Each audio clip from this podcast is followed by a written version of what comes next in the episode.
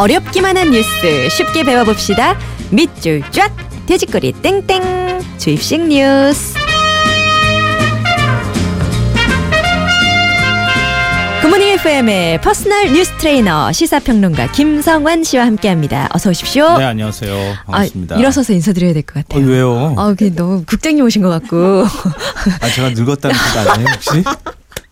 아니, 그리고 TV에서 너무 많이 뵈가지고. 아, 지금 그렇게 이렇게 말씀하시면 안 되죠. 일어서가지고, 아니, 아니, 어서 오십시오. 이렇게 해야 될 것 같아요. 아니, 에디가 그렇게 얘기하시면 제가 어떡하 제가 지금 책상 밑으로 들어가고 싶은데요. 시사 임금님, 김성환 선생님 모셨습니다. 아, 잘 부탁드립니다. 선생님 잘 부탁드립니다. 아니, 근데 홍디가 예. 시사 임금님 얘기할 때는 네. 좀덜 늦게 보였는데 에디가 얘기하니까 이렇게 얘기예요? 좀 기름기 쪽 빼가지고. 네. 예. 근데 약간 지성 피부시죠? 야, 이건 시사 임금님도 모자라, 모자라가지고 아, 얼굴에 정말? 기름기가 줄줄 흐르는 사람처럼 만들어주시면 어떡해요. 주입식 뉴스. 약간은 딱딱할 수 있는 이 시간 우리 시사 임금님 김성환 씨께서 어떻게 재미있게 풀어주실지 2018년의 첫 주입식 뉴스 바로 만나보겠습니다. 오늘은 어떤 주제 준비해 오셨어요? 아, 또 이거 앞 부분에 너무 기름기 얘기하셔가지고 음. 예, 예, 또 예. 기름기처럼 받아들일까 걱정이 좀 되는데요. 네. 약간 좀 미래학자 같은 얘기를 해야 될것 예, 같아요. 예. 그러니까 우리가 한 해를 시작하면은 올 한 해는 어떤 게 큰 이슈가 될까 아. 이런 것들을 예측해 보는 뭐 그렇죠. 이런 게 있거든요. 매년, 예. 네, 근데 오늘이 아마 그런 시간이 될 수밖에 없지 어, 않을까 오, 싶은데요. 재밌다. 근데 대한민국 사람들이 네. 외국에 나가면 어 심심해서 못 산다 그러잖아요. 예. 개 유기견 뭐 찾아주세요 이게 뭐 신문 일면에 막 나오고 그런다 그러잖아요. 어. 거의 정신병 걸릴 지경이라고 이렇게 얘기하는데 네. 대한민국은 왜 이렇게 요란 시끌벅적한지 모르겠어요. 일이 그렇게 많아요. 이슈도 네. 많고. 그냥 자고 나면 뭐 하나 터지는 깜짝깜짝 놀라는 그런 일들이 많은데 예. 그 중에서도 가장 우리 사회를 뒤흔들 만한 음. 중요한 이슈. 그래서 이름하여 2018년 빅 이슈 3를 한번 준비해 봤습니다. 세 가지만 꼽기도 어려우셨겠어요. 네. 그쵸? 그래서 사실 이거 더 많은 얘기를 하고 싶은데 네. 세 가지로 오히려 줄이는 게 원래 음. 늘리는 것보다 줄이는 게 어, 더 힘들다고 그렇죠. 하잖아요. 네, 조금 힘들었습니다. 네. 어떤 거예요? 첫 번째는? 네. 첫 번째 빅 이슈는 음. 사느냐 죽느냐 음. 정치권의 명운이 걸린 6.13 지방선거입니다. 얼마 안 남았네요. 네. 6.13 지방선거 5개월 정도 남았네요. 네. 벌써부터 근데 뭐 누가 나온다, 뭐 누군 또 불출마 선언했다, 뭐 시끄러시끌해요. 어, 지금 이제 각 지역에서 계시는 분들은 많이 알고 계실 것 같은데요. 네. 서울처럼 굉장히 큰 도시 같은 경우에는 음. 사실 뭐 박원순 시장이 있기는 하지만 얼굴 한번 보기도 힘들잖아요.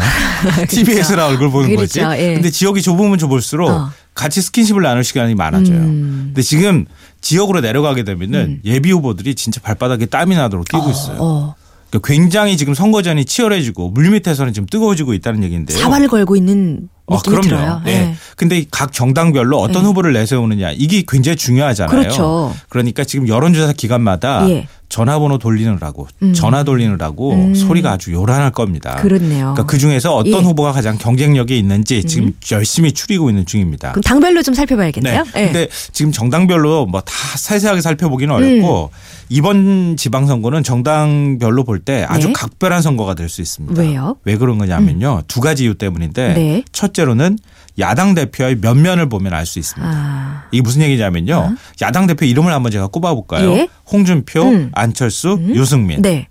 지난 대선에 출마했다 다 낙선한 후보들이에요. 그렇죠. 그러니까 당이 위기 상황이기 때문에 지금 조기 복귀한 거지 네. 원래는 복귀도 못할 상황이에요. 음. 예전 같으면 몇 년 뒤쯤 지나가지고 음. 다시 슬그머니 정치권으로 들어와야지 원래 맞는 거거든요. 음, 음, 음. 근데 지금 바로 그냥 복귀해서 정치권에 뛰어들었어요. 네. 근데 이번 지방선거에서 만약에 패했다. 어, 그거 어렵다. 그러면 어려워진죠. 그럼요. 예. 정치 생명을 보장받기 어렵거든요. 예. 열심히 싸워야죠. 음. 어, 여당인 민주당 입장에서도 대통령 당선된 지 이제 2년 차가 되는 해거든요. 그렇죠. 국정 동력 확보를 위해서도 네. 이번 지방 선거에 사활을 걸어야 합니다. 아. 그러니까 어떤 선거보다도 더 치열한 선거전이 있- 될 수밖에 없는 그런 선거라는 어, 거죠. 문재인 정부의 어떤 중간 평가의 느낌으로도 있어요. 볼 예, 수도 맞아요. 있고요. 어. 어, 둘째로는 지방선거는 총선과 대선의 전초선 성격을 띠고 있기 때문입니다. 네. 근데 뭐 총선은 2020년, 대선은 2022년인데 뭘 벌써 음? 이- 그런 얘기를 해라고 생각하실지 모르겠지만 네. 실제 정치에서 몸담고 있는 사람 입장에서는 굉장히 중요합니다. 왜냐하면은 지자체장을 음. 어느 당이 잡고 있느냐에 따라서 다음번 총선의 영향이 직접적으로 미쳐요. 아. 왜냐하면 지자체장이 가지고 있는 지역 조직이 굉장히 많습니다. 어. 그 지역 조직을 자기 당이 속한 후보한테 유리한 방향으로 움직이고 할수 있거든요. 네, 네. 그리고 또 지금 그 지자체장이든 아니면 지역구 의원- 의원이든 뭐 도의원이든 이런 사람들이 전부 공천권을 국회의원이 행사하는 그런 상황이에요. 네. 그러니까 국회의원이 직접적으로 자기가 유리한 사람을 임명을 하고 음. 그 사람이 나가서 당선이 되면 그 사람이 어떻게 하겠어요? 어, 나를 공천을 해준 분인데 아. 열심히 다음번 총선에서 뛰어야지. 그렇죠. 그렇게 할 수밖에 없잖아요. 예, 예. 그러니까 국회의원 금배지하고도 연결이 되는 거고요. 음. 그 금배지를 만약에 또 따게 될 경우에 어떻게 되겠어요? 다음번 대선에 열심히 뛰어야지 그렇게 되는 거예요. 그러니까 이번 지방선거가 그 어느 선거보다 중요할 수밖에 없다는 겁니다. 그럴 수밖에 없겠네요. 네. 또 이제 핫 이슈 중에 하나가 지방선거와 함께 개헌 투표를 같이 하냐 네. 아니면 이후에 하냐 예, 이 문제예요. 이거 굉장히 어려운 문제예요. 그렇게요. 이번 선거의 최대 이슈가 될 수밖에 없는데요. 네. 개헌이 이루어지려면 국회의원 3분의 2의 동의를 얻어야 합니다. 음. 근데 자유한국당이 그래서 동의를 해줘야 되거든요. 네. 근데 다른 당은 다 지금 이번 지방선거 때 개헌 투표를 하자는데 찬성을 하는데 네. 자유한국당이 반대를 하고 있어요. 이게 의견이 달라졌네요. 자유한국당이. 예, 홍준표 대표가 대선 기간 동안에는 지방선거 때 같이 하자 네, 이렇게 얘기를 했는데 지금 마음이 좀 바뀌었어요. 음. 왜 그러냐면은 실제 당에 들어와서 당 대표를 맡으니까 이거 아무래도 지방선거에 우리한테 불리하게 작용할 거라는 걱정이 들기 때문인데요. 개헌을 투표를 같이 하면. 네. 음. 왜냐하면 어, 개헌 찬성 의견과 여당표가 연동될 우려가 있어요. 그러니까 음. 또 지방선거 때 줄투표 한다는 얘기 있잖아요. 네네. 1번만 줄줄줄줄줄 어, 어, 어. 찍는 분들이 좀 있거든요. 근데 과거에는 다수당을 항상 보수당이 많이 차지했어요. 예. 근데 이번엔 다수당 1당을 지금 민주당이 갖고 있잖아요. 그렇죠. 정부 집권 여당이 갖고 있기 때문에 1번으로 만약에 쫙 줄투표한다. 그러면은 지금 현재 여당한테 굉장히 유리한 상황이 올 수 있고요. 예. 무엇보다 개헌이라고 하는 어마어마한 화두가 같이 지방선거랑 치러지기 때문에 투표율이 쑥쑥쑥 올라갈 수 있어요. 음, 그러면은 불리해진다. 보수 야당한테 굉장히 불리할 수 있습니다. 그러니까 유불리를 이렇게 따질 수밖에 없는 상황이에요. 예, 예. 근데 개헌이라고 하는 건데 네. 개헌은 일반 정치권의 유불리로 따질 수 있는 사안이 아니지 않느냐. 음. 그러니까 1987년이 마지막 개헌이었는데 그 이후로 30년 동안 지금 개헌을 못 하고 네. 있는데 이제는 헌 옷을 좀 버리고 새 옷을 입을 때가 되지 않았느냐. 아. 근데 정치적 유불리로 따지면 안 된다라고 하는 반론도 음. 있습니다. 그럼 어떻게 해요? 이게 지방선거와 같이 이루어질 것 같으세요? 개헌 투표가 아니면은 이후에 이루어질 것 같으세요? 아, 이게 일정, 일단 개헌 일정표부터 제가 말씀을 드리면 이해하기 쉬울 것 같은데요. 네. 만약에 6.13 지방선거가 이루어지는 날 개헌 투표를 동시에 한다. 음? 그러면 국민투표일 18일 전에 국민 투표안을 공고를 해줘야 돼요. 아. 그렇기 때문에 5월 24일까지는 국회에서 개헌안이 의결이 돼야 합니다. 아. 근데 이것만 있느냐? 그 전 절차가 또 있어요. 예. 국회에서 개헌안을 발의를 하면은요. 최소한 최장 한 60일 동안 공고를 해야 돼요.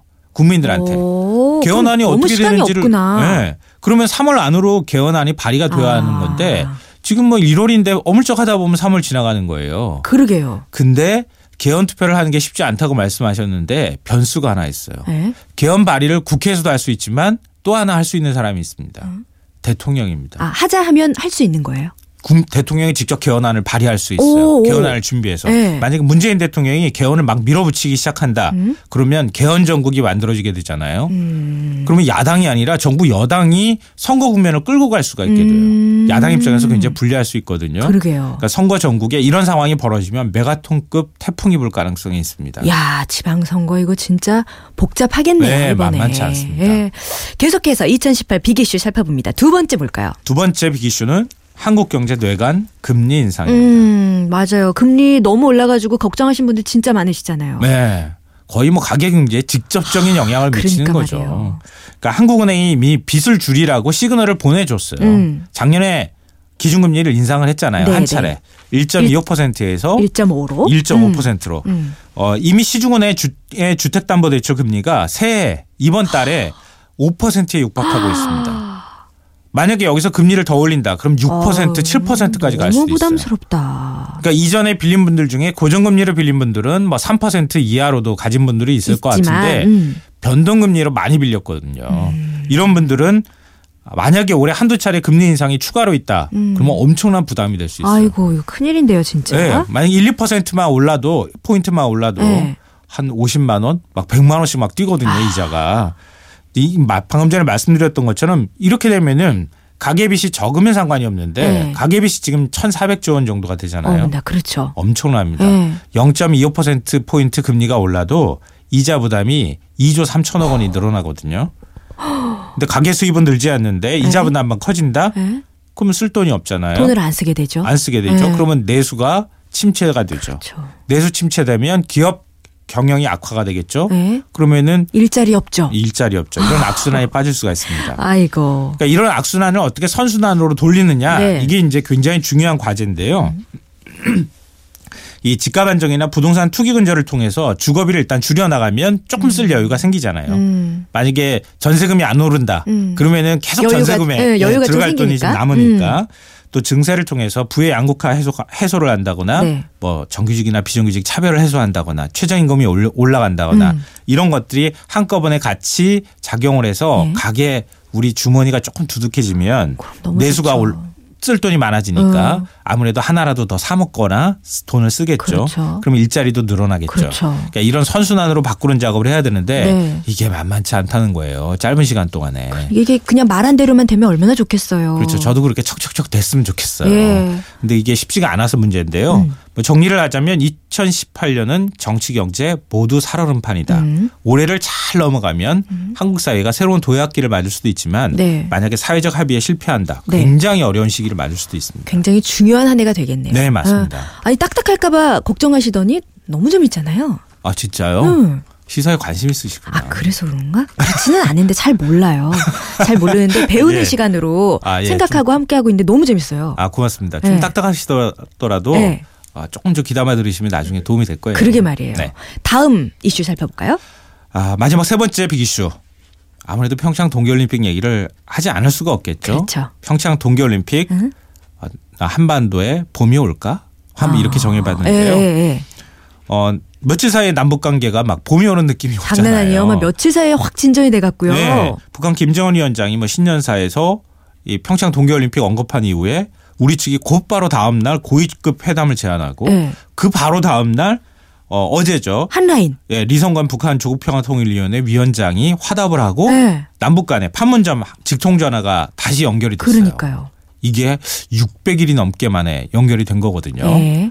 그러니까 이- 이제는 서로 간에 수화기 딱 들고 이보쇼 이렇게 참으시오. 하면, 이렇게 어, 하면 어, 누구래 이렇게 뭐 이렇게 얘기하는 시대가 예, 왔다. 예. 거기까지는 참 좋아요. 예. 그 이렇게 되면은 평창 동계올림픽에 만약에 북한 선수단이 참가를 한다. 음. 그러면은 한발 더 지금 예측이 나오는 게 피겨 스케이팅이나 여자 아이스하키 같은 경우에는 단일 팀 구성도 가능하다는 얘기까지 어, 나와요. 어. 만약에 이런 그림 만들었다 그러면은 뭐 이 평창 동계올림픽이 전 세계 이목이 확 다 집중할 그렇죠. 수밖에 없는 네. 그런 올림픽이 되겠죠.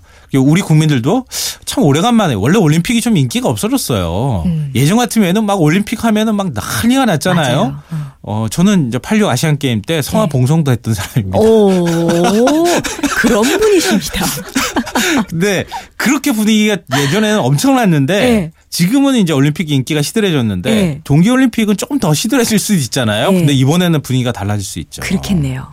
무엇보다도 이번 평창 동계올림픽을 평화올림픽으로 치르겠다. 막 이런 얘기도 하잖아요. 음. 어. IOC에서도 얘기를 하고 있고. 네. 근데 그런 올림픽에 좀 전형이 되는 아. 오래간만에 정말 축제다운 축제가 될 수 있다고 하는 점에서 뭐 국민들도 들뜰 수 있고 전 네. 세계가 주목할 수도 있다는 네. 거예요.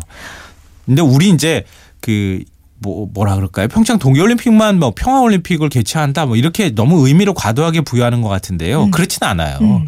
원래 올림픽의 효시가 그리스에서 시작하는 올림피아다고 하는 거잖아요. 네. 그것도 원래 평화올림픽, 평화의 의미를 담고 있어요. 음. 왜냐하면 그리스가 예전엔 도시국가였잖아요. 네. 도시국가였기 때문에 우리가 잘 알고 있는 스파르타라든가 아테네라든가 음. 이런 데가 다 도시국가였어요. 음. 엄청나게 전쟁 많이 했거든요. 네. 올림피아 제전을 할 때만큼은 우리 전쟁 잠깐 중단하자. 아, 왜냐하면 상대 도시에 선수단 파견했는데 댕강댕강 이렇게 확 해버리면 안 그렇죠. 되잖아요. 예.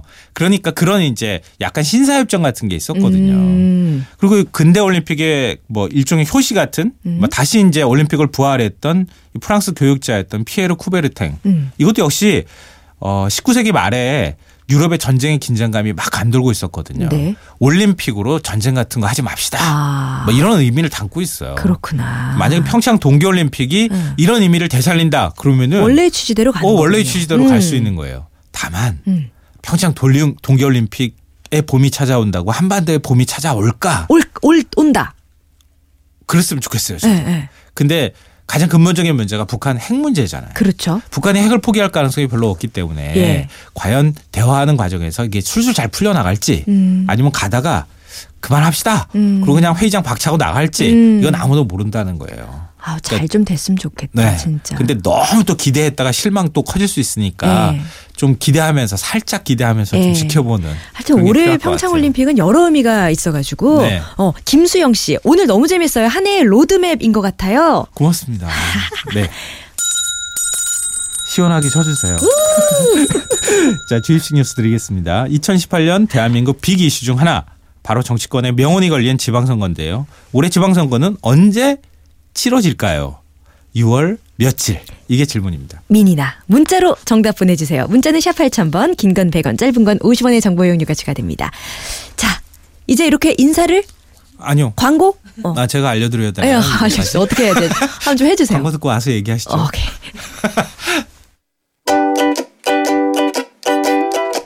굿모닝 FM 김제동입니다에서 드리는 선물입니다. 웅진 플레이 도시에서 워터파크 4인 가족 이용권, 파라다이스 도고에서 스파 워터파크권, 글로벌 직업체험 테마파크 키자니아에서 4인 가족 이용권, 명품 블랙박스 마이딘에서 5인치 블랙박스, 원료까지 생각한다면 고려은단에서 영국산 비타민C, 농협 홍삼 한삼인에서 홍삼 스낵 골드, 더 페이스샵에서 더 테라피 오일 블렌딩 크림, 대한민국 면도기 도르코에서 면도기 세트, 이태리 명품 로베르타 디 까메리노에서 차량용 방향제, 주식회사 홍진경에서 만두 세트, 비판톨에서 데이앤나이트 립케어 세트, 건강식품 전문 GNM 자연의 품격에서 밀크시슬 선물 세트, 주식회사 예스폼에서 문서 서식 이용권 드립니다.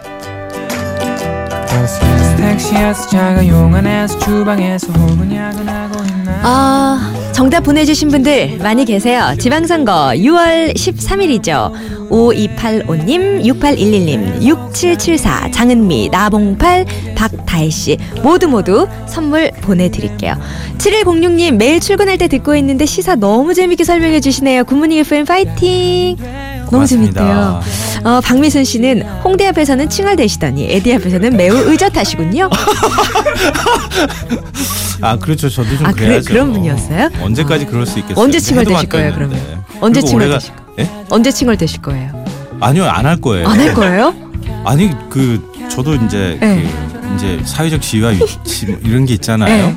이제 그렇게 안 하려고 합니다. 좀 좋습니다. 근엄하게 좀 하게 할 텐데 제가 네. 고민이 있어요. 네. 너무 목소리가 이렇게 하이톤이신데 저요, 네. 저는 이렇게 깔면 네. 이게 톤이 두 개가 나와가지고. 죄송한데 지금 시간이 없어가지고 아, 인사? 좀 하면 아, 안 될까요? 아 죄송해요. 예, 다음 주에 너무 봬요. 예, 김성환 씨 고맙습니다. 네, 여러분 고맙습니다. 내일 또 올게요. 내일 또 올 거지?